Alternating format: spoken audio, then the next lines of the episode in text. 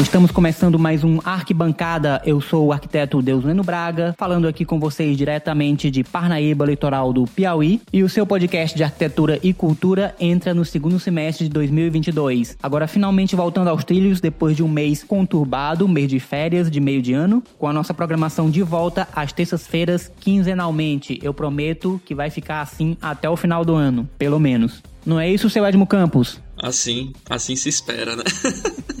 Assim será. Voltando das férias, depois de um programa aí com duas partes, né? Sobre quadrinhos. Muito legal. Sim, nosso primeiro programa duplo, porque o papo rendeu bastante e a gente não queria cortar muita coisa para vocês se divertirem com esse episódio. Voltando à programação agora com assuntos mais sérios. de volta ao trampo.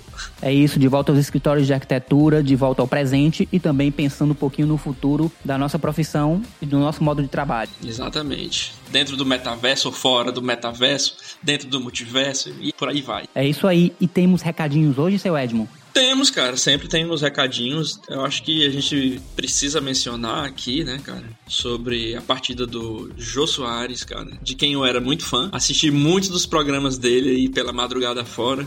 Sim, muitas madrugadas junto conosco. E até uma fonte de inspiração pra gente, né? De como conduzir uma conversa. Sim, sem dúvidas. O Jô Soares era um mestre em conduzir boas conversas. Ou não. Muita gente reclamava que às vezes o Jô interferia muito no papo, né? Mas eu cheguei a ver alguma entrevista dele dizendo que as, algumas entrevistas não rendiam tanto, né? e ele tinha que. É, às vezes a entrevista não tava rendendo e ele tinha que fazer um jogo de cintura para poder fazer o programa ser interessante para quem estivesse assistindo. É, exato. E ele, talentoso como era, conseguia fazer isso. É, dava o show dele e era muito bom. Isso, entretenimento. Por isso que muitas vezes esse tipo de programa, né, talk show, são conduzidos por humoristas, né, comediantes, porque tem aquele time da comédia e tal, enfim. E eles conseguem sustentar muito bem nesse né, tipo de programa. E ele fazia isso como ninguém, né, cara? Fora os outros muitos talentos que ele tinha. É, também como escritor, roteirista, era realmente um fenômeno. Uma grande perda para a cultura brasileira. Uhum. E aí fica aí nossa homenagem ao Show. Beijo do gordo. Beijo no gordo. Um beijo no gordo, né? Isso aí. E do gordo também, que tem um pouquinho gordo aqui. Representou, né? Ai, ai. E também temos aniversários, seu Edmo Campos, não é isso? Temos aniversários de duas cidades que por um acaso moramos nelas. Exatamente, ligando aqui Teresina e Parnaíba, não só pelo podcast, mas também nas suas datas de aniversário, que são juntinhas uma da outra, né? É, hoje é aniversário de Teresina, dia 16 de agosto, e dia 14? Foi o aniversário daqui de Parnaíba. Muito bom. Inclusive, saudades de Parnaíba, cara. Será que consigo voltar a Parnaíba esse ano? É, você tá devendo uma visita. E por falar nisso, saudade aí das pessoas de Teresina, não da cidade em si, pelo calor, tá bom? o calor é demais, é, cara, meu povo. Nossa, agora o assunto vai ser só esse, né? A partir desse mês de setembro em diante aí, meu amigo, a coisa fica braba. Só o chamado BR Bro. A gente já tá tendo uma amostra grátis agora em agosto, mas quando começar realmente a partir de setembro setembro aí o bicho vai pegar. Setembro, outubro, novembro, dezembro. BR Bro. É o ano todo, cara. Só um pouquinho pior, né? É, exatamente. É muito seco o período, por isso que eu queria zarpar pra ir. É, o ventinho aqui tá bem agradável, ó, pessoal. É, aqui é tudo congelado. Parece uma fotografia. É, bom explicar que é congelado de parado no tempo, né? E não de frio. De todo jeito. parado de todo jeito. É isso, chega de conversa parada. Vamos começar o segundo semestre. Qual é o papo do episódio de hoje, seu Edmo? Vamos falar sobre desafios em escritórios de arquitetura. Aqui é trabalho, é papo de trabalho. Metalinguagem, né? Falando de desafios em escritórios de arquitetura, em um escritório de arquitetura, falando diretamente de um escritório de arquitetura básico, escritório compartilhado, de onde a gente está gravando aqui em Teresina, que aliás está com valores especiais para você, jovem arquiteto que começou aí no mercado de trabalho agora, está trabalhando no home office, precisa de um espaço para receber o seu cliente, apresentar um projeto, vem aqui para Básico que a gente tem vários tipos de planos, avulsos mesmo, você não precisa alugar a estação. Então a gente tem uma lista grande de vantagens aí para quem deseja alugar uma estação, como também alugar a nossa sala de reuniões, que modéstia à parte deve ser a mais bonita da capital. Olha aí, rapaz. Impressione seu cliente com sua apresentação, uma bela sala de apresentação. Vá lá na Básico, escritório compartilhado. É, exatamente. Fica aí o recado, aproveitando esse gancho, convidar os colegas arquitetos a conhecerem o espaço também, fechar aí com a gente uma estação. Temos grandes vantagens de trabalhar em coworking, facilita a colaboração, eventualmente até parcerias né, em projetos. E expandir seu networking. Exatamente, estamos aí de portas abertas para receber os jovens profissionais, como também profissionais veteranos, né? Por exemplo, você, Deus, né? Tá em viagem, quer receber um cliente em Teresina, ou quer trabalhar um dia aqui em Teresina, um final de semana, você fala com a gente, você aluga uma estação, a diária da estação, né? Cabe no bolso de cada um. Muito importante, e é isso aí. E você tem uma base em Teresina. Exatamente. É, a nossa ideia é exatamente fazer uma base para os arquitetos que também estiverem em trânsito e desejam trabalhar com toda a estrutura, enfim, com internet, ar-condicionado. que é preciso. Cozinha, banheiro, estacionamento facilitado na região aqui da Nossa Senhora de Fátima. E para mais informações, você vai lá na nossa descrição que temos aí os contatos. E o papo de hoje, que foi gravado aqui, a gente vai falar sobre desafios nos escritórios de arquitetura, as vantagens, desvantagens e todos os perrengues possíveis e imagináveis que um arquiteto passa para manter um escritório de arquitetura. É isso, é muito desafio. Infelizmente, não é clickbait. Isso. A gente chamou aqui nossos dois colegas e sócios aqui na Básico, o Anderson Mourão e o Flávio Veras, dois arquitetos e urbanistas de mão cheia que trabalham aqui com a gente, super criativos e vão falar um pouco dessa jornada em busca de um cantinho para trabalhar. e é isso. O papo é esse hoje. E é isso, pessoal. Então, os recadinhos de sempre agora. Não esqueça de assinar o nosso feed nas principais plataformas de áudio: no Spotify, no Google Podcast, no Apple Podcast, na Amazon Music, no Deezer. Também o nosso programa, como sempre vocês sabem, está no YouTube, com legendas para auxiliar você que tem dificuldades com o áudio. E também tem nossa página no Podbean. Então, escolha sua plataforma favorita e ouça o Arquibancada quinzenalmente todas as terças-feiras. É isso e partiu o programa. Vamos lá. Partiu! Partiu! E um último recado antes de começarmos: eu não estarei participando deste episódio sobre escritórios de arquitetura, mas eu volto no próximo programa. Então, até daqui 15 dias. Falou, geral. Aproveitem o programa de hoje.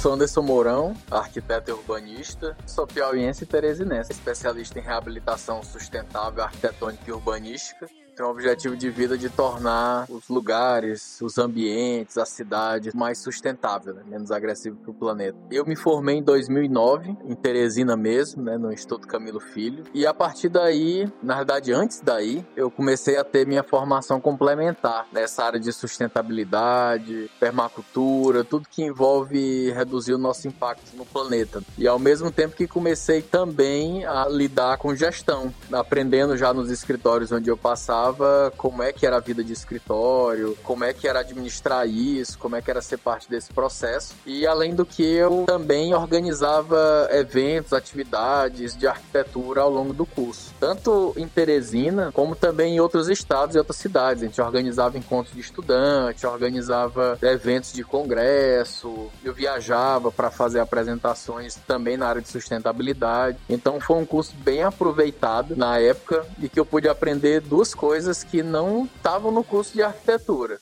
Uma era tudo que envolvia a sustentabilidade, novos materiais, tecnologias, e a outra era uma parte de gestão, de entender como é que funciona o escritório, a arquitetura, porque eu sempre nas viagens, sempre nesse processo eu conheci arquitetos e conhecia escritórios de arquitetura. Então isso foi uma experiência muito boa, vivenciada em mais da metade do meu curso, que eu passei viajando e experimentando. Mas você teve alguma espécie de incentivo durante o curso para enveredar na sustentabilidade ou foi algo que partiu do seu interesse mesmo com essas viagens?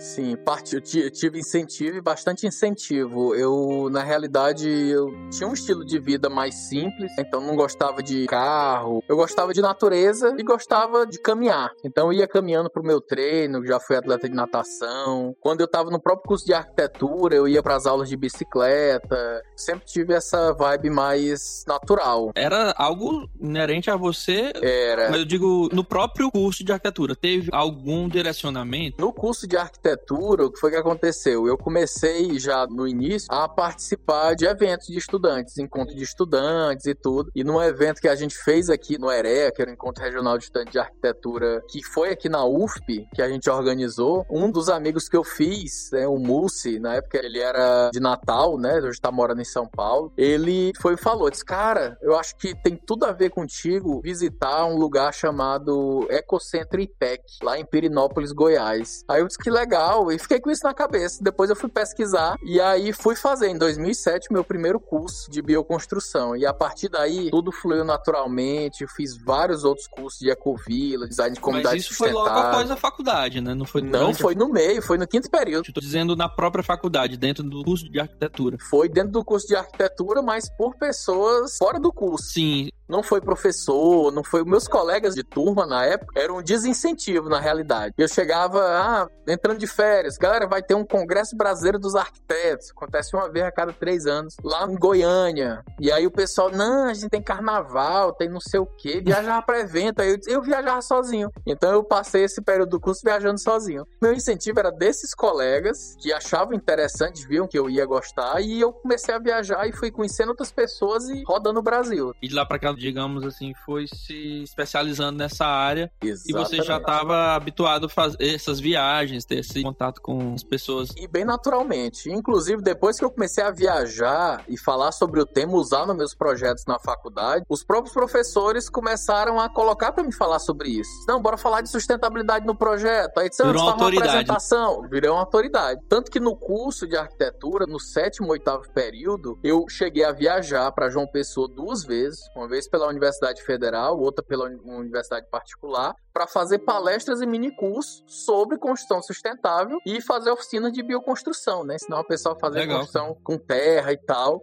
Fui para São Luís também pela UEMA, então eu estava no meio do curso e já sendo uma autoridade no assunto que aqui era extremamente restrito. Agora eu vou pedir para o Flávio aqui se apresentar, né? Que é o nosso, digamos assim, mais experiente.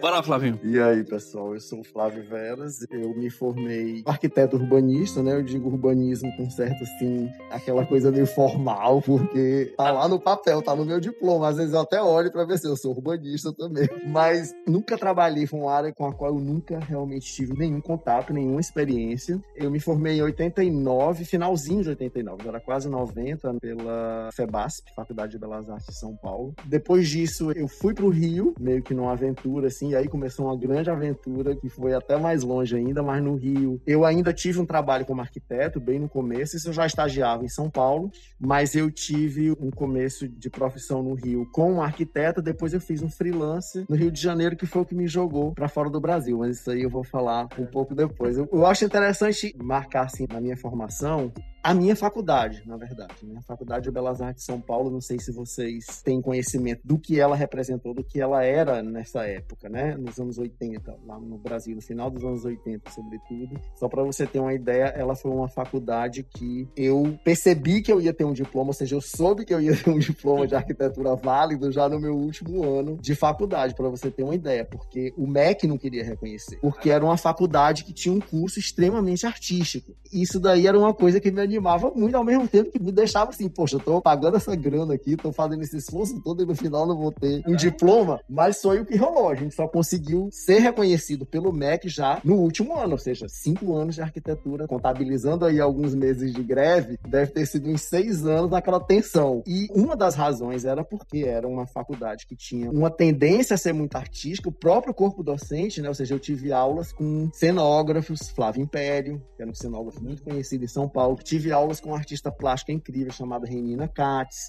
Eu tive é, Luiz Augusto Contier, de quem eu fui ser estagiário uma época depois. E quando eu cheguei lá com todos os meus desenhos da faculdade, ele chamou os meus desenhos de faculdade de tipo assim: Isso parece lápis de marceneiro. Tipo assim, eu achando que eu tava mostrando uma coisa super técnica e que aquilo ia abrir as portas para mim no mundo de arquitetura. Não, ele parou, mandou eu enrolar aquele canudo todo ali. Na época era aquele canudão, né? A gente andava com aquele. Falou assim: Vamos embora falar aqui dos filmes que você vê? Quem que você gosta, entendeu? Então eu vi que eu realmente eu tava num mundo diferente ali, era um mundo à parte, era uma coisa realmente extremamente artística. Quando eu comecei a minha carreira como arquiteto, eu notei essa deficiência da parte técnica, que eu acho que todo mundo no final das contas nota, mas eu notei mais ainda, porque como a faculdade já tinha essa tendência, eu mergulhei de cabeça nessa tendência e eu tentava realmente evitar o outro lado, ou seja, tinha dia que eu chegava lá, aula de Flávio Império, tinha uns cavaletes, mandavam apagar a luz, a gente tinha que desenhar no escuro, utilizando o movimento do pop. Eu falei assim, então aqui que eu pertenço. aqui vai dar tudo certo. E assim começou a minha jornada com arquitetura. Então, o meu começo de vida, assim, profissional, nos escritórios de arquitetura, eu entrei, eu às vezes achava a coisa um pouco assim amarrada demais, um pouco difícil, um pouco eu tive um pouco de dificuldade com essa coisa da rotina, daquela coisa toda, você sabe como é que é, né? O feitio de um projeto não é uma coisa que a gente pode chamar de simplesmente artística, né? Tem muita labuta ali. Então eu tinha um pouco essa tendência a querer dizer, não, isso aqui não vai rolar, não é para mim, não vai dar certo. E daí nesse entremeio aí, fazendo trabalho de freelance no Rio de Janeiro e tudo mais, eu resolvi pegar as malas e ir embora para fora do Brasil.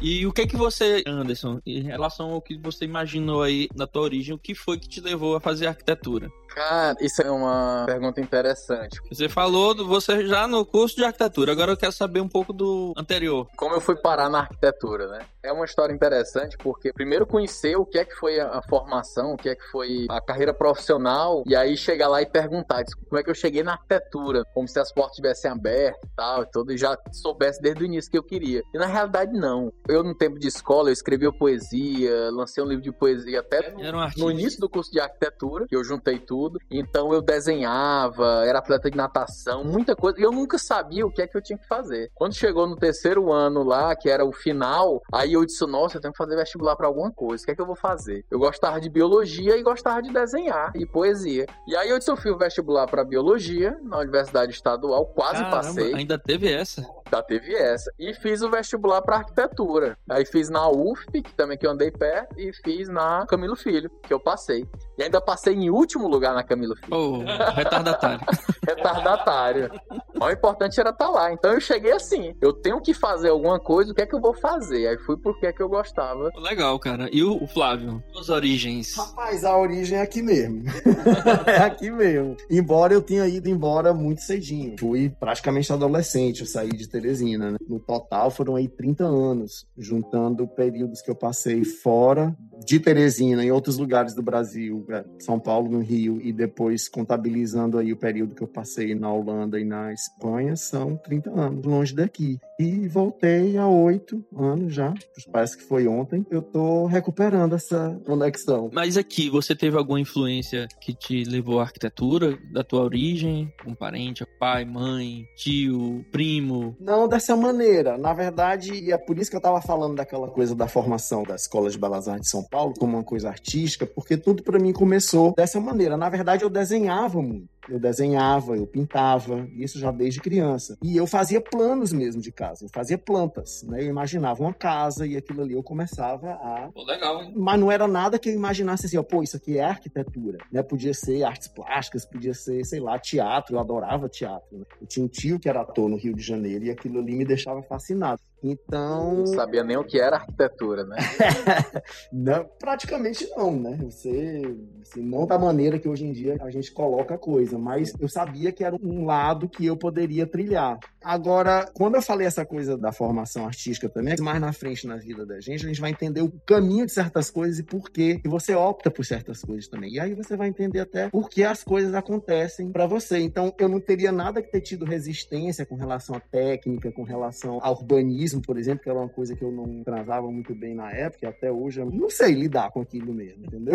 Então, é você deixar realmente ir, entendeu? E foi quando eu saí do Brasil que eu entendi isso daí. E você vai encontrar a tua turma mais na frente. Minha turma eu encontrei por lá. E foi aí que começou o que eu chamo hoje em dia da minha especialização, que não foi nenhuma especialização acadêmica, mas foi uma especialização do treino, da prática mesmo, foi que eu enveredei naquilo que eu nunca imaginei que foi a arquitetura de interiores. Primeiro que na minha época, eu nem sei como é que está aqui hoje o ensino acadêmico no Brasil com relação a isso, mas a gente via tudo. Você estudava tudo. Você estudava arquitetura, você estudava interiores, você estudava urbanismo, era tudo um pacote só. E depois na tua vida profissional tu ia trilhar o caminho que tu quisesse, mas isso aí nunca foi uma coisa que eu pensei de antemão. Bom, eu vou estudar arquitetura de interiores, eu quero isso, você tá entendendo? Então isso para mim aconteceu na prática no primeiro trabalho que eu consegui na Holanda. Eu vi que eles, o primeiro escritório que eu trabalhei lá, ele lidava com tudo, de obras, de casas e edifícios até interiores, mas eles tinham mais comissões de interiores, né? Principalmente interior corporativo, lojas, comercial e tudo mais. Então eu comecei a enveredar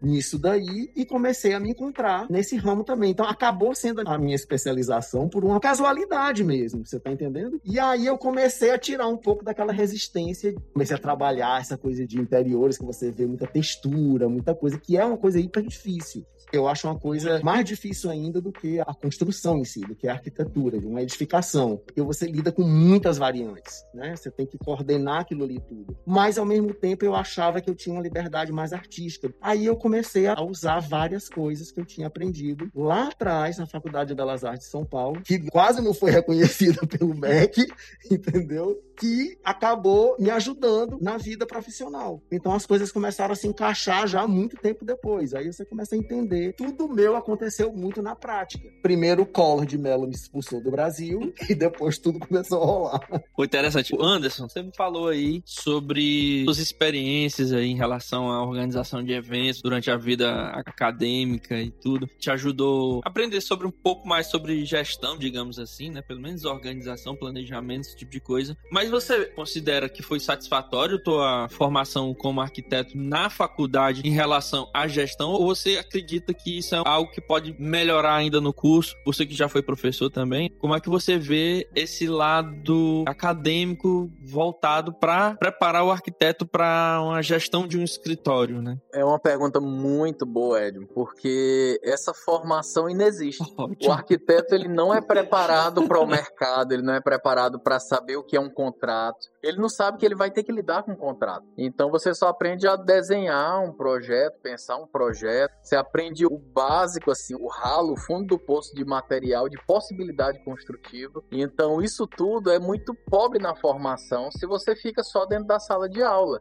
Ou então dependendo de algum outro professor que tem uma visão mais ampla. E lhe dê liberdade, que a maioria dos professores não lhe dá liberdade. E isso eu digo porque eu rodei muito nessas viagens. Eu conhecia e visitava universidades federais e públicas em todo lugar. Recife, João Pessoa, Maceió, Aracaju, São Luís, então, muitas cidades, muitos estados que eu fui passando, eu sempre tinha curiosidade de conhecer a cidade, as instituições, né? Tanto que uma das mais achei interessante foi a experiência de João Pessoa. E aí, dentro do curso, como é que eu consegui suprir isso? Desde o momento que eu fui levado a participar do meu primeiro evento, minha primeira organização de evento estudantil, eu comecei a fazer muitos contatos. Através desses contatos, eu comecei a viajar.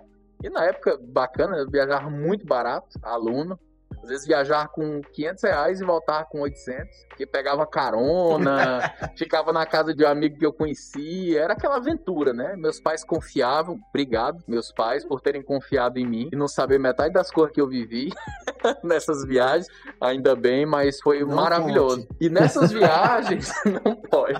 E nessas viagens, eu conheci uma gama imensa de materiais, todo um lado holístico da construção, do planejamento urbano, do lado tecnológico ecológico em congresso. Então eu era aquele cara que passava 40 dias numa comunidade sustentável, bebendo água de chuva, plantando, construindo com bambu, adobe e dois meses depois eu estava no Congresso Brasileiro de Arquitetos, que era o maior evento de arquitetura. Eu me formei com três congressos brasileiros de arquitetura. Eu peguei um no começo, um no meio e um no final. Eu participei de um, um internacional também. Aí é maravilhoso, porque assim, eu era estudante, mas eu tinha contato com o pessoal da arquitetura e vi o que aqui se discutia sobre escritórios, forma de trabalho. Por exemplo, eu já tive eventos que eu via palestra e conheci Paulo Mendes da Rocha. E aí eu conheci o Lelé, eu lembro ainda hoje, em 2008, lá em Goiânia, João Filgueiras Lima, né? O Lelé é um arquiteto conhecidíssimo por trabalhar um lado mais pragmático, mais social, mais técnico, racional da arquitetura, pensar no custo, ao contrário de Niemeyer, etc. E eu tive a experiência de poder falar com ele, conhecer, e aí eu já fui aprendendo e vendo o lado que eu queria. E conversando com outros arquitetos, vendo a dificuldade do início da carreira. É por isso que ele é teu ídolo aí, né? É. E aí foi tudo fora da faculdade. Tanto que quando eu voltava, os professores iam colocando para eu falar com o pessoal, isso aparecia nos projetos, isso aparecia nas coisas, isso aparecia na instigação com os outros colegas. Conheci o Áureo na época, Henrique, Carol Martins, todo mundo através de concurso de projetos de estudante, concursos nacionais que eu ficava, bora galera, vamos participar, vamos lá. E se ninguém fosse, eu ia sozinho. Né, isso que tu tá falando aí, de experimentar com coisas, tudo, pô, seria muito mais fácil se alguém tivesse falado pra gente de uma maneira mais clara. Relaxa, porque vai rolar. Alguém pode até ter me dito, mas eu não me lembro disso daí. Eu só me lembro daquela quantidade imensa de informação que a gente recebia e você não saber direito o que fazer com aquilo ali. Então, no meu caso, por exemplo, que eu acredito que seja o caso de muita gente, embora eu me impressione hoje em dia, porque a quantidade de arquitetos que são jogados no mercado de trabalho aqui por semestre é muito maior do que naquela época, né? E aí eu já vejo a galerinha jovem aí mostrando o escritório, o local de trabalho, não sei o que. Eu falei, pô, na nossa época a gente nem imaginava um negócio desse. Porque você primeiro, você saía, poucos saíam com uma segurança de encarar a profissão já dessa maneira. Então eu acho que já era envolta em segurança pela nossa própria questão econômica aqui no Brasil, uma pressão familiar, enfim, um monte de variantes que vocês todos conhecem aí. Então aquilo ali te deixava um pouco sufocado. Então a minha reação no começo foi realmente me afastar daquilo ali. Eu me afastei de arquitetura por uns 4, 5 anos até eu voltar, eu entrar em contato casualmente com pessoas do ramo da arquitetura que me convidaram para fazer coisas. E aí eu fui relaxando, fui olhando que poderia ser de uma outra maneira e a coisa foi acontecendo para mim dessa maneira, certo? Porque eu sempre achei a carga muito grande, assim, achei tudo muito assim na sua cara, muito pouco que eu vou fazer, é, vou enveredar nesse campo, ou naquele, ou sei lá, de repente outras profissões possam realmente ter a mesma coisa, mas a gente acaba sendo aquela coisa que a gente presta serviço, no final das contas. Então você tem que lidar o quê? É um escritório que eu vou montar com outras pessoas, e aí se eu montar um escritório, o que, que eu vou colocar lá na minha plaquinha? Eu faço o quê? Eu sou arquiteto, eu sou urbanista, eu sou os dois, eu sou comunicador visual, porque até isso daí eu estudei na minha faculdade, tá entendendo? Então, isso daí para mim que tu tá falando, eu acho que vem para algumas pessoas mais rápido do que para outras. E não tem muito como você fazer, é viver e experimentar. É viver. Tanto que eu recomendo isso, porque quanto mais você tem essas experiências, então mais fácil você vai se encontrar. Porque a arquitetura é um campo muito vasto e é muito fácil você se perder e desperdiçar um curso inteiro que é quando você tem professores, você tem o tempo de errar, etc. Então, se você desperdiçar isso, você já começa em desvantagem o processo. Ele é vasto, mas pior que eu acho é que é uma coisa tão concreta também ao mesmo tempo que não dá para você ficar viajandão também demais. Tem uma hora que tem que a espaçonave tem que aterrissar. Então, o que eu acho é exatamente esse conflito aí com a arquitetura é gigante, porque ele não é só aquela coisa artística, ele é uma coisa muito, ele é aquela planilha de Excel, ele é toda essa realidade de um escritório que hoje em dia a gente já conhece bastante e é difícil de abraçar ainda até hoje, você tá entendendo? Eu acho que é muito difícil esse equilíbrio aí, sabe? Manter essa coisa, esse frescor artístico, manter essa visão, essa vontade e lidar com essa quantidade de variantes assim, extremamente concretas todos os dias, porque prestar serviço não é uma coisa fácil. É verdade, o Anderson tava falando aí que a gente não se ensina praticamente, ou se ensina pouco, salvo aí né, algumas exceções né, que a gente sabe que existem, mas a gente realmente não é treinado a ter essas relações interpessoais que o mundo de um escritório de arquitetura realmente pede pra gente. Na formação, a gente é muito tecnológico os alunos saem de lá craques em todos os tipos de programas que existem na face da Terra. Mas são incapazes de conduzir, por exemplo, uma negociação para poder passar o valor exato daquilo que a gente faz. Isso aí a gente ainda está aprendendo a todo tempo. Eu estou estudando como me relacionar com as pessoas que trabalham comigo, com os parceiros, com os fornecedores, com os prestadores de serviço, com o cliente. Toda essa questão social, a gente não é treinado. Ao passo que a tecnologia é muito mais enfatizada no nosso curso.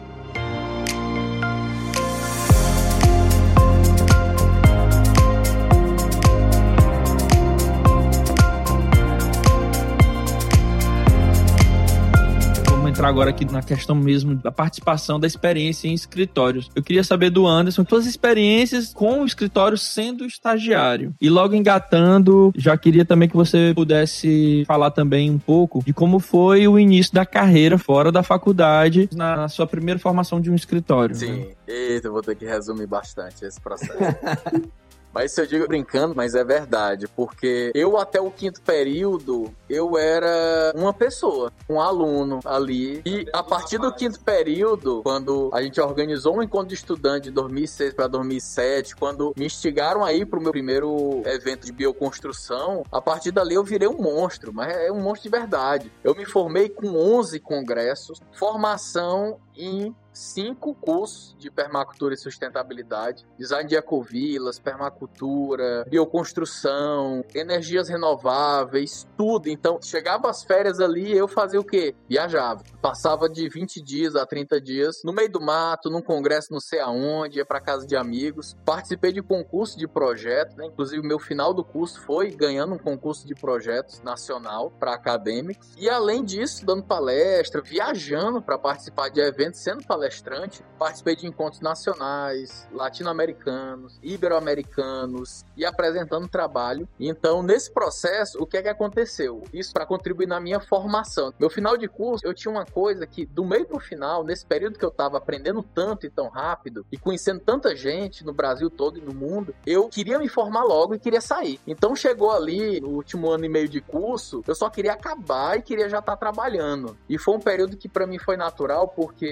eu conheci pessoas que hoje são meus ídolos, né? E até ajudaram depois em outros processos de mudança de pensamento de escritório, como Oliveira Júnior. Uma das vezes que eu fui para João Pessoa ministrar palestra, workshop, eu pude conhecer ele. Então, como outros arquitetos. E aí, eu também, para mim, por conta dessa carga de conhecimento que eu tive fora da faculdade, os professores é que me convidavam para conhecer o escritório. E eu era aquele aluno que não ia perguntar, professor, o que é que vai cair na prova? Que prova? Eu perguntava, professor, eu vi uma placa sua, não sei aonde, que projeto é. Ele disse, ah, vamos passar lá no escritório para ver e tal. E aí eu ia lá, então eu trabalhei com vários meus professores, o Júlio Medeiro, João Alberto, Paulo Vasconcelos e os mais, assim, doidos, né? Que era muito bom. Também estagiei com o Paulo. Então foi muito natural, porque eu não ia atrás de estágio. Acontecia. E aí, esse período que eu ia trabalhando com um, com o outro, aprendi mais de como não administrar do que como administrar.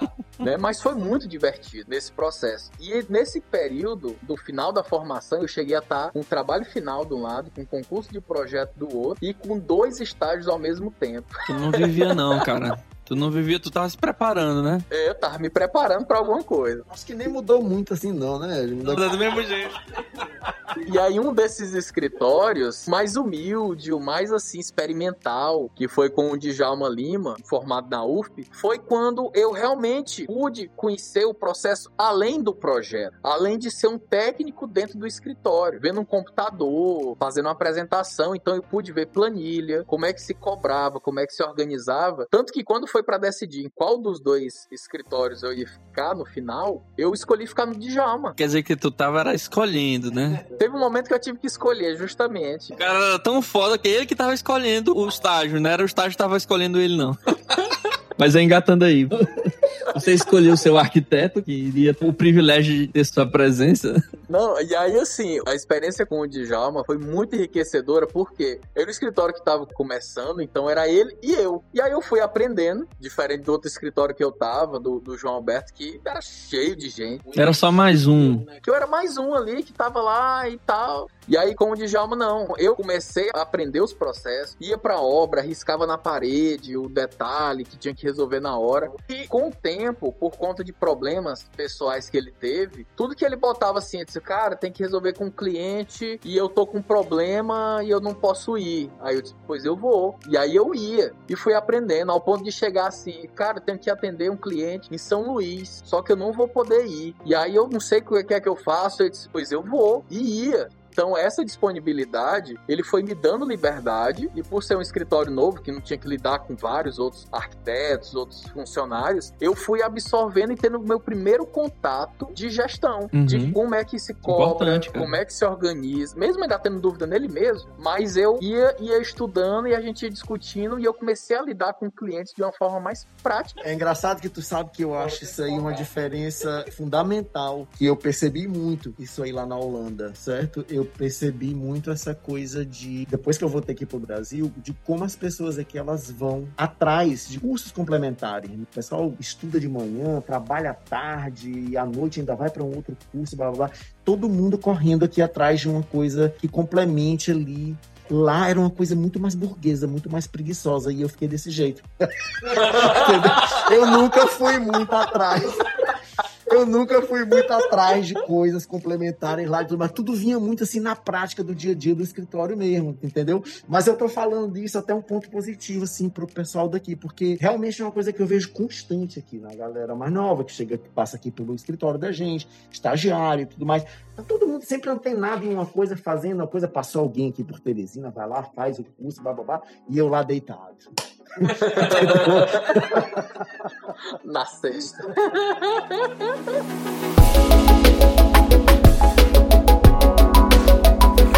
aí uma coisa que eu não sei se vocês notam, mas a gente deve notar também é essa resistência, assim, de quem tá começando ali na vida, com arquitetura e tudo, é de ir, botar a cara na rua e ir na obra. Demais. E falar com as pessoas. Eu tinha muito isso, né? Eu tinha muito esse receio de ir. Primeiro que eu tinha que falar com 10 pedreiros falando holandês, né? Mas assim, quando eu comecei a perceber que você vai, que você vê como é que a coisa é feita, cara, qual é a mistura que resultou naquilo dali, você vai desenhar muito melhor qualquer espaço, você vai ter muito mais, na verdade, liberdade para inventar qualquer coisa coisa do que se você não sabe como é que aquilo ali é feito. Você vai saber se você tá fazendo da maneira certa. Essa resistência aí é uma resistência que eu ainda sinto em quem tá começando e era uma resistência que eu tinha também. E é uma coisa boba, né? A gente não sabe como é que surge aquilo ali, é com insegurança, sei lá o que é aquilo, mas é uma coisa que ajuda demais na tua vida, de projetista, de arquiteto, de sei lá. Verdade, eu acho que é uma frase do Lelé, né? Que ele diz que você não consegue desenhar o que você não sabe como é que é feito, né? Algo assim. É, mas realmente a gente tem essa dificuldade aprendi muita coisa depois que eu saí da faculdade. Essas questões específicas da obra me ajudaram muito na criatividade, porque eu sabia exatamente como é que era realizada, as dificuldades, os problemas no local e começava a melhorar meu processo projetual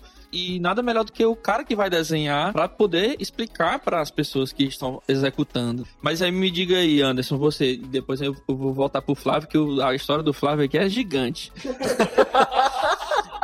Me diga como foi essa mudança de chave entre o Anderson super disputado na faculdade e o Anderson fora da faculdade. Você falou aí do Djalma e tal, mas você chegou a trabalhar como arquiteto lá com ele, já direto. Como foi essa mudança de chave? Como foi teu início realmente na profissão de arquiteto e como gestor? Eu quero saber exatamente pós-faculdade. Como foi esse início e como foi a formação do teu primeiro escritório próprio? Foi interessante porque foi muito natural. Porque não foi planejado. Quando eu escolhi em 2009, né, no início de 2009, ficar lá no escritório do Djalma, eu estava no último semestre do trabalho final. Meu trabalho final estava concorrendo no concurso de projeto. Eu ainda fiz uma viagem internacional, então, em vez de pagar formatura, eu peguei o dinheiro todo que eu tinha juntado ao longo do curso e paguei uma viagem para Londres, né? Para aprender mais, para ver mais. Nesse processo, eu ainda estava suprindo uma necessidade do meu chefe, que era por um motivo pessoal dele. Então eu estava atendendo cliente, eu estava fazendo proposta, eu estava viajando para resolver coisas de escritório. E aí nesse processo, já no meio do ano, né, finalizando, me formando, o projeto lá foi premiado nacionalmente. Antes de eu apresentar na faculdade, o Djalma me chamou para ser sócio. Aí eu disse, maravilha, pois então vamos ser sócio. E aí fui. Então foi natural. A gente mudou o nome do escritório, né? Ficou Lima Mourão Arquitetura, reformou o escritório. Então eu me formei, ao contrário da grande maioria, tendo um escritório, já sendo sócio. Isso foi muito legal.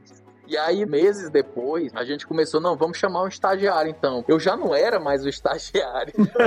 chamar alguém para mandar.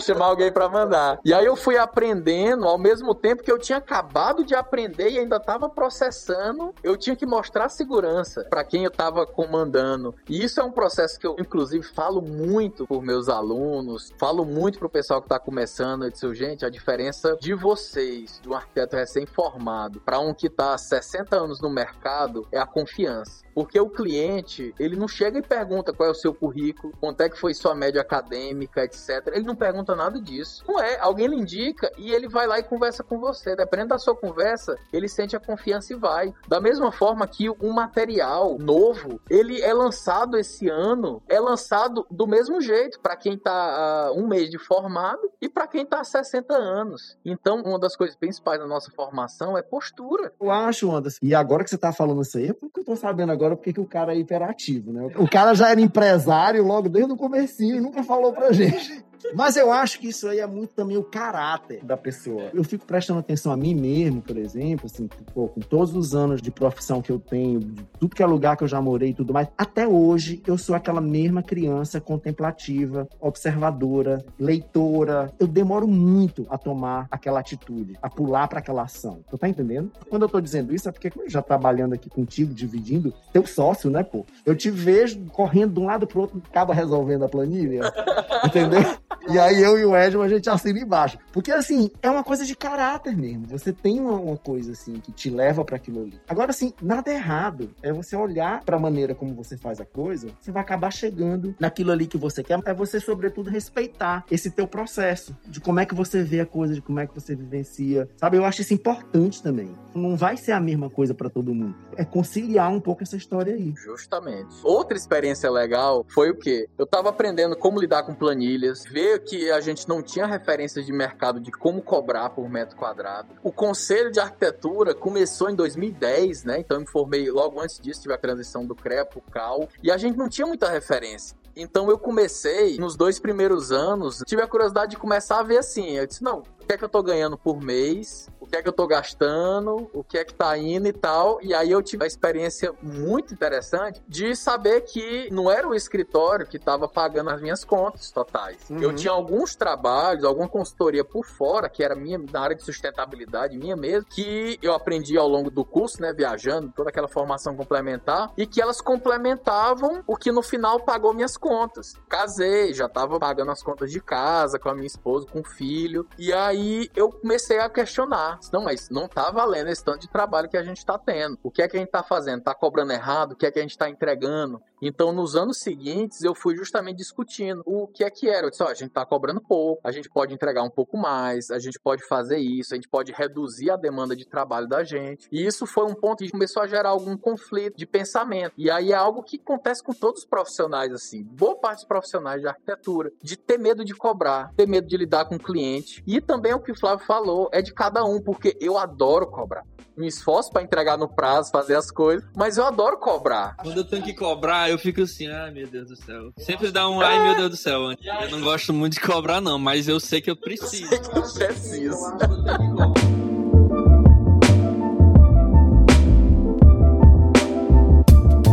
Agora eu queria passar a palavra pro Flávio Veras, que ele vai me explicar como foi que ele chegou na Holanda. Trabalhar na Holanda em grandes escritórios lá na Holanda, né? Faz um resumo aí.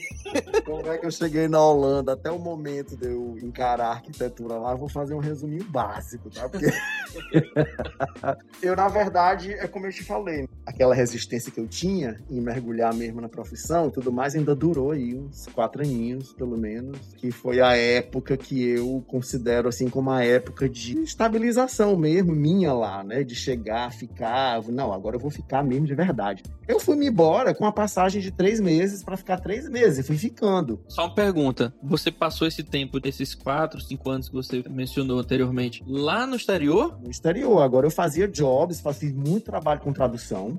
Eu, por exemplo, essas legendas que você vê aí nos filminhos da Netflix, nas séries todas, eu fiz demais aquilo ali. entendeu? É, eu já falava idiomas e tudo mais, e lá aprendi mais um, dois, entendeu? Então eu fui, enveredei nesse campo aí e, pasmem, um dia, num bar, eu consegui um trabalho de arquitetura. Tinha que ser num bar, No melhor lugar. Eu nunca me esqueço, era perto do Natal. E a coisa mais engraçada é porque tem a ver com o Brasil também. Eu tava lá tomando uma cerveja e tal, tinha uma roda de pessoas assim, e tinha um cara arquiteto. Quando eu falei que era do Brasil, um amigo dele do lado falou: Olha, ele acabou de chegar do Brasil, em Amsterdã, isso. Ele acabou de chegar do Brasil e tal. E comecei a conversar com o cara que era arquiteto e cheio de trabalho lá. E aí começamos a devagar. Tinha ido pra Brasília, visto as coisas de Niemeyer, tinha ido pra São Paulo, tudo, e começamos um papo. E isso eu tô te falando, era entre o Natal e o Ano Novo. No dia 5 de janeiro já estava no escritório do cara trabalhando. Ele falou: Ah, eu tenho um monte de trabalho, não quer vir me ajudar, não? E comecei, fiz freelancer pra ele, assim, fui entrando, fazendo os jobs e mandando ali a pontinha e tudo mais, até que um dia ele me contratou pra trabalhar lá permanentemente. Foi o primeiro trabalho que eu tive lá, foi dessa maneira. Nunca fiz uma entrevista na minha vida. Quer dizer, fiz, mas fiz num bar, né? Sem saber o que tava fazendo. tomando cerveja. E a minha entrada no mundo da arquitetura foi essa. Aí, esse primeiro lugar onde eu trabalhei, eles ainda tinham, ainda eram meio multidisciplinares, eles tinham uma mescla, assim, de interiores e edificação. Cheguei a trabalhar com edificação com eles também, entendeu? Reforma de edifícios e tudo mais. Foi no segundo escritório que eu trabalhei que eu comecei a, a entrar realmente para esse mundo da adaptação dos espaços, do retrofit mesmo corporativo, a entrar nesses grandes projetos de, por exemplo, reformar todo um escritório para o Google na Holanda que eu fiz lá, vários escritórios grandes assim de advocacia, de enfim, e comecei a entrar nessa coisa de aprender um pouco esse mundo da coisa de interiores que eu nunca tinha parado para pensar antes, né? Nunca tinha me especializado, como eu tinha falado aqui antes nesse sentido de não como o Anderson fez em todas as pós ali que ele foi, mas eu ficava pensando, pô, como é que você envereda nesse mundo? Como é que você começa um conceito assim de interiores? E eu aprendi com essa galera toda como se faz isso, né? Hoje em dia eu tenho, eu posso dizer que é uma coisa na qual eu sou especializado ali na prática de aprender a pensar um espaço dessa maneira. E é uma coisa que eu tive uma grande sorte aqui em Teresina já depois que eu cheguei, que foi fazer um escritório de arquitetura grande, foi um trabalho muito bacana que eu fiz. Tive uma liberdade muito grande de fazer aquilo ali. Eu só acho uma pena assim que eu acho que aqui falta mais nesse campo. Queria que você contasse um pouco também, Flávio, como foi ali a tua rotina no escritório, como é que funcionava o escritório? O primeiro e o segundo tinha alguma diferença? Tinha alguma peculiaridade? Não, eu acho que funciona mais ou menos como funciona aqui. E, obviamente, que eles têm uma cultura, uma disciplina talvez um pouco diferente da nossa. Mas a gente começava, por exemplo, sei lá, falando de uma maneira bem prática. Às segundas-feiras tinha um pitch lá que se reunia todo mundo. As pessoas que estavam ocupadas com determinado projeto, elas passavam ali a limpo em que pé estava a coisa, o que, que precisava ser feito naquela semana. Isso já era uma segunda-feira de manhã, ou seja, você já tem que vencer aquela coisa da ressaca e você já começa colocando os pingos nos is ali, entendeu? E isso tudo em holandês, né? Ou em inglês, dependendo da quantidade de estrangeiro que tinha trabalhando com a gente. Da... Mas começava muito assim nesse sentido, era muito pé no chão, né? O holandês ele tem essa cultura muito bora lá, o que, é que tem que ser feito, quem é que vai fazer o quê. E ali eles tinham aquelas listinhas, né? Que já tinha aqueles templates todos ali prontos, do tipo, é, ação tá com a fulana, a fulana vai ligar para você que lá, você vai resolver isso, babá, e tudo aquilo ali dentro do universo de cada projeto. Então a gente tomava praticamente a manhã de segunda-feira toda. Eu já acabava ali perto da hora do almoço, era a gente retomando todos os projetos que estavam acontecendo, quem estava trabalhando com o quê e quem ia fazer o quê. Então, isso aí era um pouco assim a parte prática. Depois que a gente saía daquele encontro ali, os grupinhos que participavam de determinados projetos, eles se reuniam já para tocar um pouco mais a parte criativa, né? O que, que a gente vai fazer com isso aqui? O que, que a gente, né? Era um pouco assim nesse, nesse nível que a coisa rolava. Então eram várias equipes. Várias equipes, porque como eram, sei lá, 10, 12 projetos em andamento, né? Eu tô fazendo esse segundo escritório, esse último escritório que eu trabalhei lá, eram mais de 30 pessoas, 35 pessoas no total. Então, dependendo do tamanho do projeto, por exemplo, eu já tive projetos lá que eu toquei sozinho. Era um projeto, sei lá, de 500 metros quadrados, digamos que isso aí fosse um limite. Mais ou menos sozinho, porque você tem ali uma equipe, alguém que te ajuda na parte do desenho, tem outra pessoa que te ajuda ali na parte de material, mas enfim, eventualmente. Projetos maiores, assim, sei lá, mil, mil e quinhentos, quatro mil metros quadrados, como eu já tive, já tinha uma equipe de dois arquitetos, né?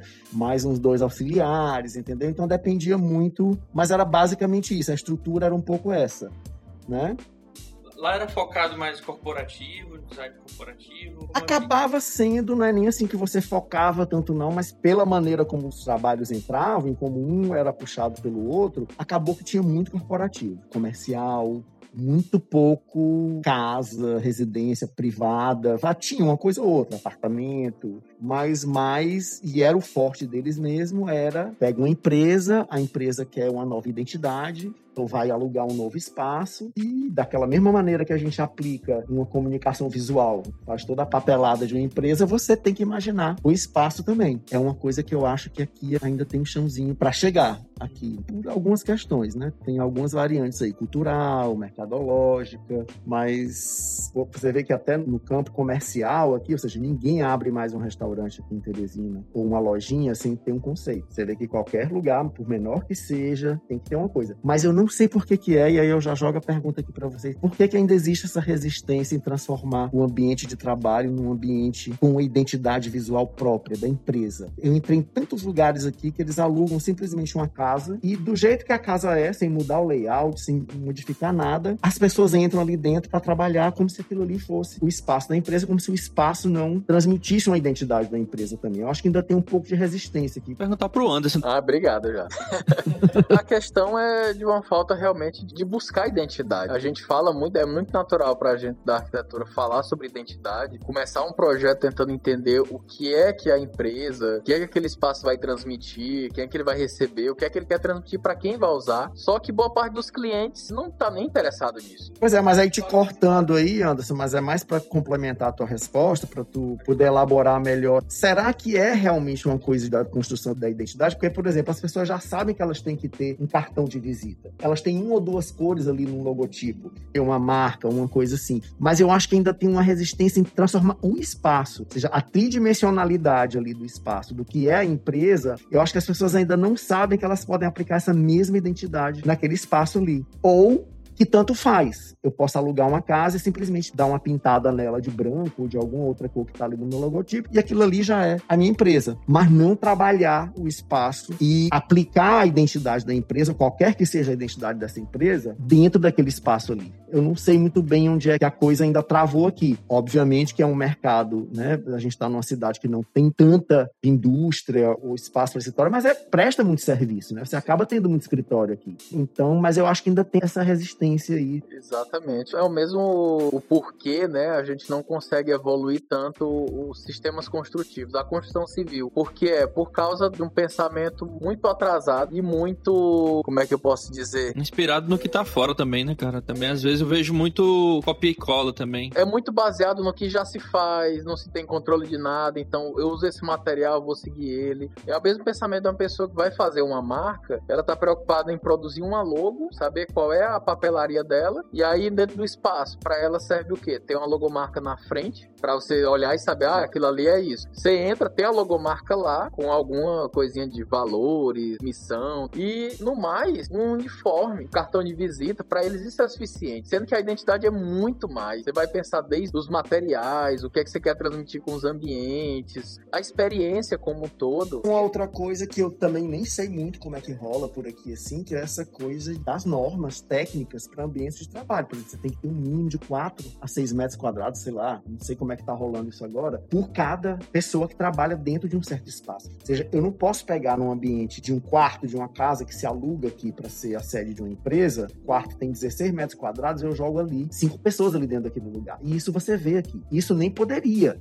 não poderia, assim, dentro de normas adequadas, de até de higiene mesmo de um local de trabalho, de ventilação, de iluminação, de tantas pessoas por metro quadrado, você não poderia nem colocar daquela maneira. Então já começa por aí. Tem toda uma cultura que ainda tem que ser aplicada. Exatamente. Aqui a gente trabalha, infelizmente o mercado ele é acostumado ao essencial. O que é que eu preciso para estar tá funcionando? Então essa é a nossa barreira e é o que depende muito do próprio proprietário, do próprio empresário e que às vezes ele vem já sabendo como é. Então é mais fácil convencer. Mas o outro que não tem uma formação, não tem uma sensibilidade nesse sentido, você pode falar, falar, falar, falar que para ele, não, preciso disso daqui tá, tá funcionando, então só quero isso daqui. É cultural. Também é uma crise em relação a essa questão de você buscar o conceito das coisas. Foi algo que o Áureo falou muito aqui em relação a você entender o que você está fazendo, o porquê você está fazendo, se aprofundar no seu ato de projetar, o porquê exatamente você escolheu tal material, ou tal ideia. Às vezes a galera faz isso no final. Não, qual é o conceito? Agora vamos inventar, já tá pronto. Começar ali no comecinho, né? Que vai te ajudar muito. Eu costumo dizer que eu, no começo do projeto, eu tenho aquele momento de aquela coisa da, ah, o que, que eu vou fazer? Que é. mais uma vez que eu elaboro na minha cabeça ali, que conceito eu vou utilizar naquele lugar ali, o que, que eu quero fazer ali, de processo em termos visuais e tudo mais. Você sabe que o resto, cara, eu faço na boa, sem drama.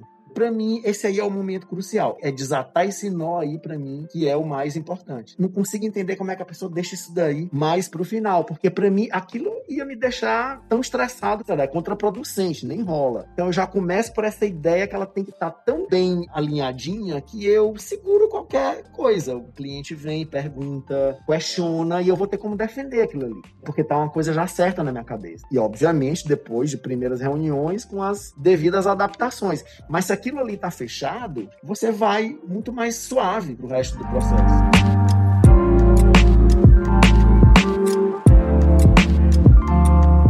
Como foi tua carreira solo quando você saiu aí da sua dupla sertaneja aí? foi interessante, porque o capítulo que eu quebrei a cara. Eu tava acostumado a estar tá no ascendente. Total, né, Total. meu irmão? Tudo pra mim acontecia, ah, é projeto desde grande, não sei né? o que, desde a faculdade. Projeto que ganhou um concurso nacional, conseguiu financiamento federal para ser executado. Então, muita coisa ia acontecendo. E aí foi a época que eu mudei pro escritório, né? Juntou com o escritório do Áureo, o Jefferson, o então a gente pegou, alugou uma casa, reformou. Não chegou a ser totalmente solo, né? Já foi para um esquema de coworking. Né? Exatamente. Naquele momento, a gente pegou um escritório para dividir para três. Uhum. Se chamou a Casa Porã, né? Batizou de Casa Porã, que era o espaço em si. Uhum. Então a gente organizou esse espaço e foi a época que eu comecei. Eu disse: não, agora eu quero investir, eu quero crescer, eu quero tal. Montei um CNPJ de construtora, meu primeiro CNPJ. Já era algo que você tava fazendo fazendo, né? Planejando no escritório anterior. Exatamente. Eram as experiências que eu queria fazer. E aí, nesse processo, eu montei o CNPJ, comecei a montar uma estrutura de apoio, de administração, contratar funcionários de obra, construir. Só que nesse mesmo tempo, eu entrei dentro de dois projetos urbanos imensos e coordenando gente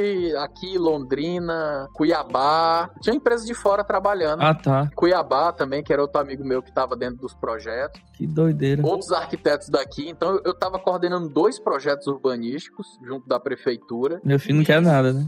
Né? tava coordenando 30 pessoas em um contrato, 12 pessoas no outro contrato com a construtora. Então eu tava assim, fazendo tudo. A mil por hora. A mil por hora. E ainda era o principal administrador do escritório, que juntava as contas, que eu ainda hoje faço. Eu já tô estressado. Tá, não? eu já tô só de ouvir. Se pegar as fotos do meu casamento, e o meu cabelo era todo preto. E aí, então, nesse período aí de 2000, 2013 para 2014, até o final de 2015, começo de 2016, foi quando isso daqui surgiu. então foi muito louco. E aí, nesse período eu perdi o controle. E hoje eu entendo muito claro e tudo, e falo muito bem sobre isso, porque é um exemplo. Porque eu perdi o controle. Porque eu não estava mais conseguindo coordenar, ter o controle das obras, saber o que é que tá comprando, como é que tá. Tinha quatro, cinco obras ao mesmo tempo. Entrava muito dinheiro, mas saía muito dinheiro. O contador, eu confiava no contador, tive problemas com o contador. Os projetos da prefeitura, que começou só até a primeira medição da Caixa Econômica. Aí a partir da segunda, tipo, atrasava seis meses. E aí eu pegava dinheiro de obra. Aí quebrou a balança, né? Isso. O que entrava, o que saía, você Exatamente. começou a se perder nesse processo, Exato. né? Que é o que acontece muito. É o que acontece, é um processo de administração que a gente não é preparado. Esse período foi uma loucura, assim, porque na minha cabeça, a minha cabeça funcionava da seguinte forma: eu tenho uma estrutura organizada, tem dinheiro entrando, né? Mesmo que seja de uma obra, da outra, da prefeitura, da atrasando, mas vai sair o dinheiro, porque já tá garantido. Só que o que é que aconteceu? O dinheiro da prefeitura, ainda hoje, um contrato chegou a terminar, finalizou, pagou, muito tempo de atraso, então a gente já teve prejuízo. E o outro nunca chegou a receber nem 40% do que deveria ter recebido e foi extinto o contrato, teve problema e tal. Então foi tudo prejuízo. O dinheiro que eu botei sumiu e eu tive que ir resolvendo com as obras. Então, 2015 foi o ano que eu virei administrador, porque os contratos com a prefeitura indo por água abaixo, que eram projetos imensos. E aí, nesse período, no início de 2015, foi quando eu parei e vi assim: não, esses contratos com a prefeitura não vão mais vingar, não acredito mais que vai, e ainda bem que eu tive esse insight na época. E eu disse: eu vou olhar para as obras, para a construtora. Quando eu olhei para as obras, eu vi que estava tudo uma confusão, porque tinha material demais nas obras, o custo que eu estava construindo era maior do que o que eu estava cobrando, isso tudo por falta de planejamento. E aí, a partir daí, foi que eu demiti gente, comecei a enxugar pessoal, comecei a fazer um cronograma de diminuir os funcionários de obra, cheguei a ter 56 funcionários da construtora. Então, a partir dali, eu vi o tamanho do problema que eu tava, mas eu disse: não, a conta é simples. Vai continuar entrando obra nova, projeto novo, e eu vou administrando aqui para reduzir a pancada. E aí, então, dentro de uns dois, três anos, eu tô ok. Só que o que foi que aconteceu? 2015 foi quando deu uma crise pesada e no segundo semestre, várias obras assim que iam começar, eu lembro claramente, cara, eu tinha quatro obras que tava lá só pro cara, mês que vem a gente inicia, vou só assinar o contrato e não iniciaram.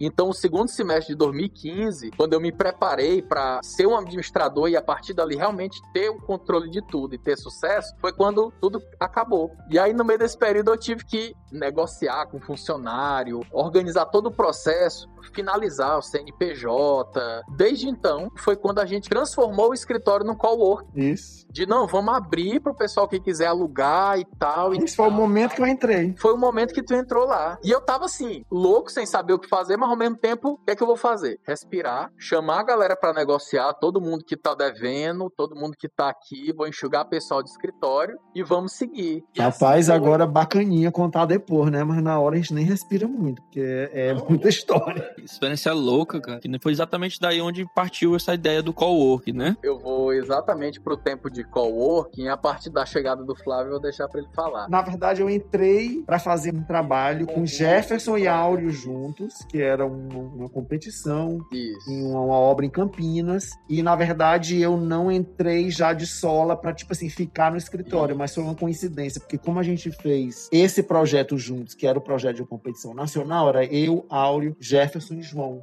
Como João e Jefferson foram saindo, nessa época daí eu fiquei. E daí começou a minha sociedade com o Áureo. Então essa ideia que vocês tiveram em relação à Casa Porã foi uma questão mesmo de estratégia de redução de De custos. redução de custo, de Esse período aí, 2015, 2000... 2015. Esse período eu, também estava num coworking, só que era a usina da arquitetura, aqui próximo inclusive do, do escritório aqui. Ainda hoje tá teu nome lá. Não, tiraram recentemente.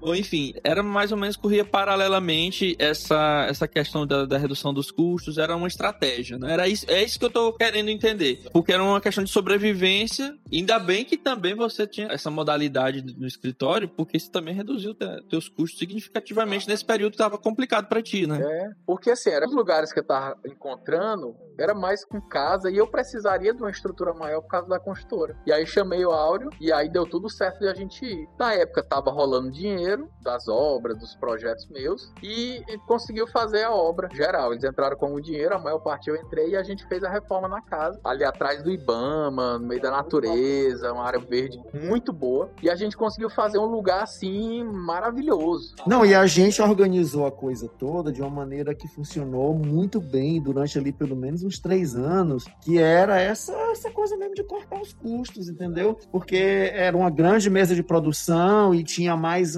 salinhas ao lado que era alugado para outros arquitetos, entendeu? Então era um grupo grande, era só a galera da Da arquitetura. arquitetura. Só tinha arquiteto. E a gente conseguiu se manter dessa maneira, sabe? Com mais ou menos projetos, mas tudo ali numa estabilidade bem bacana. Era tudo muito bem organizado. Daquela E aí o maneira. cowork entrou exatamente no período, né, no final de Nessa 2015, transição. é. Quando o João já tinha saído, Isso. o Jefferson saiu, eu tava quebrado, terminando de ter a noção de até onde eu tava afundado e sendo assim, não, não, não consigo, eu não consigo mais absorver nada, eu não sei o que vai ser da minha vida e tal tentando respirar, Áureo também desesperado. O Flávio acompanhou também esse período todo. E aí a gente, o que, é que a gente vai fazer? Não, vamos alugar, vamos botar, a gente tem um espaço, tem uma localização, bora Exato. alugar pra galera. Uhum. E aí veio um, um link, tem, tem que fazer aqui, porque um dos exemplos que a gente utilizou na época, e eu trouxe, foi do Oliveira Júnior, do arquiteto lá de João Pessoa, que eu conheci, na Paraíba, que eu conheci quando eu era estudante, fui lá fazer uma palestra na Universidade Federal, conheci ele, e aí continuei seguindo durante muito uhum. tempo e tal. E ele fez, transformou o escritório lá dele num coworking também. Sim. E aí eu disse, cara, esse formato é muito bacana. E a gente começou a pesquisar, vamos fazer isso. E começou a dar certo. E aí começou a evoluir de um jeito que a gente começou a alugar para outros escritórios, outros arquitetos. Uhum. E a gente chegou a um ponto de reformar, de organizar um, um recuo lateral que tinha, uma, uma, varanda que tinha da casa, e alugou como um espaço que uma uhum. época foi até pra Marina, era de experiências culinárias. Isso. Então a gente tava empreendendo já. Teve o pessoal da dança da... também, da dança, do teatro que foram Da dança, é. que ficaram um tempo. Foi uma época que ainda tava surgindo essa coisa dos coworks em Teresina. Foi um pouco, mais ou menos, a mesmo, o mesmo período. Foi. No caos, a gente tava se reinventando, salvando o espaço todo, né? A casa, porque era uma casa, 120 metros quadrados, toda uma infraestrutura eh, de segurança, etc. Seguro. A casa foi assaltada várias vezes. Várias vezes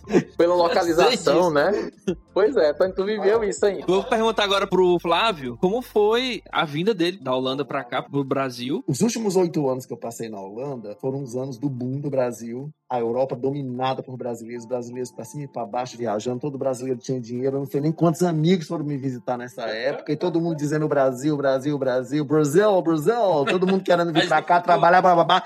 Eu vim pra cá na hora começaram a descer mesmo a ladeira até chegar nesse fundo do poço que a gente tá agora, né? Não sei nem se pode falar dessas coisas aqui. Agora eu tenho medo de alguém entrar e me dar um tiro, né?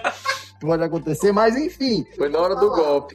É. Eu cheguei em janeiro de 2014, seis meses depois foi o fatídico 7x1, meu filho e aí não teve mais brecha. Entendeu? Entendeu?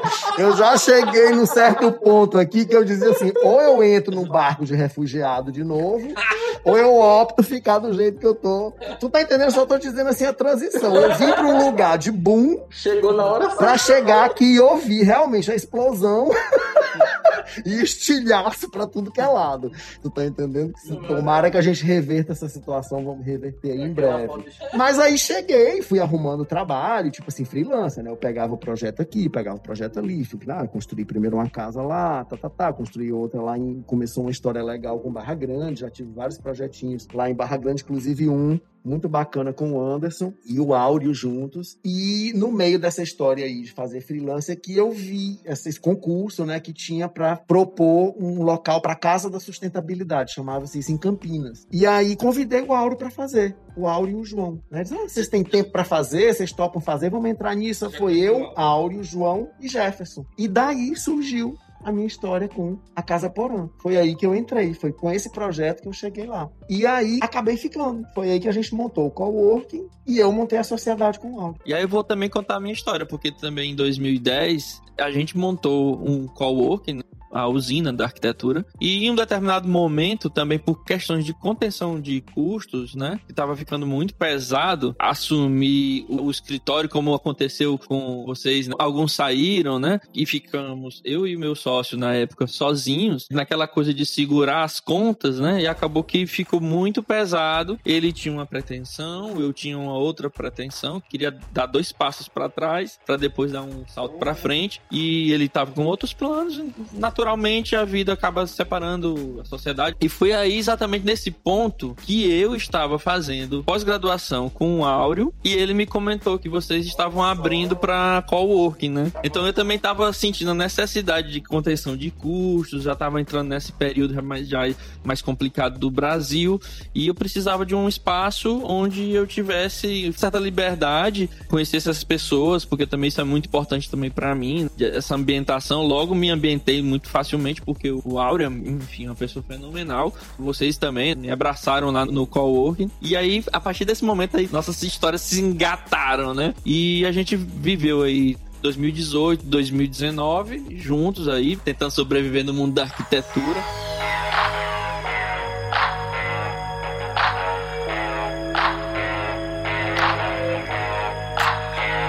Agora vamos partir pro fechamento aqui da nossa conversa e eu vou perguntar para vocês qual dica ou conselho vocês dariam para um arquiteto recém-formado, alguém que está saindo agora da faculdade, está começando a vida, a empreender na arquitetura. Vou começar aqui pelo Flávio e finaliza aqui com o Anderson. Olha, meu Deus. É aquela coisa do Machado, né? Que o povo costuma dizer: a esperança é a última que morre, né? Ele é tão duro, mas ao mesmo tempo tão engraçado que ele diz de outra maneira. Ele diz assim: tudo morre, até a esperança.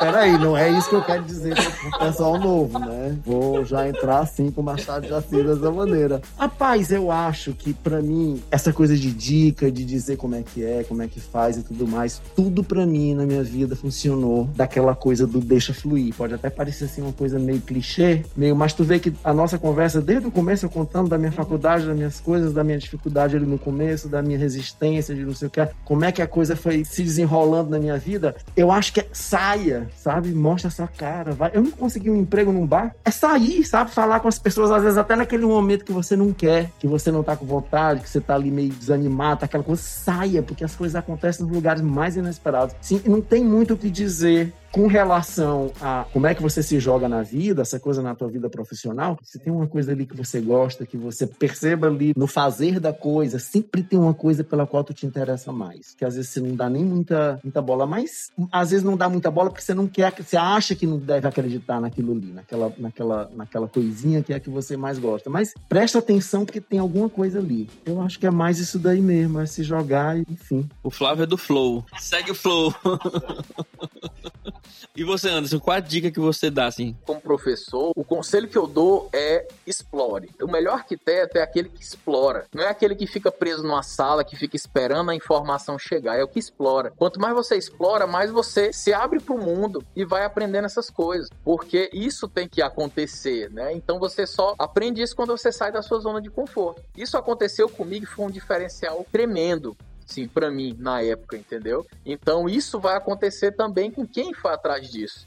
Porque a faculdade não vai lhe ensinar sobre contratos, não vai lhe ensinar sobre clientes, não vai lhe ensinar a lidar com pessoas, que é o que mais a gente faz. E a gente não vê isso, entendeu? E por aí vai. Então é, é algo que não tá no curso, ainda hoje não tá nos cursos, mas que depende de você ainda. Tudo aconteceu para mim por conta disso. Só que hoje eu dou outro conselho porque para mim não era para todo mundo, né? Mas para mim as coisas aconteceram muito rápido e sem eu digerir muito, né? E isso acabou me atrapalhando depois. Né? Eu hum. perdi o controle por conta disso. Então mesmo depois, quando vocês me conheceram já no, no 220, né? Mas parte do 220 era resolvendo problemas anteriores. Mas hoje e até a quantidade de informação que aumentou na pandemia, quadruplicou, quintuplicou, demanda, de né? demanda de tudo, cara tentar reduzir, aliviar. Então não vá com tudo. Respire, vá. Beleza, cara. Muito obrigado a vocês. Obrigado, Edmo. Valeu, cara. Terapia. terapia, uma terapia.